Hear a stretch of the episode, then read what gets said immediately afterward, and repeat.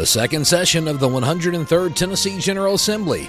Hello and welcome to Tennessee Home and Farm Radio. I'm Thomas Capps. When the General Assembly gavels in next week, we expect the big ticket items to be discussed are education and the budget. The new legislative session for the 103rd Tennessee General Assembly is set to get underway next week. Tennessee Farm Bureau Federation Public Policy Division Director Kevin Hensley says the state budget is the biggest priority in any legislative session. As with any General Assembly, there's only one bill they have to pass, and that's the budget. And so your, your first discussion has to be about what are the budget items that are going to be the big ticket items. The biggest thing to consider this year is that we've had a, a, normalizing of revenue at the state level from what we've seen the past few years. We've seen explosive growth in Tennessee's revenue in, pro- in previous years, but the current fiscal year we're in is the, the growth isn't increasing as much. Revenue is still growing as from a percentage standpoint, but it's not growing like we thought it was going to. The state legislature has used the large increases in revenue during COVID years to fund one-time expenditures.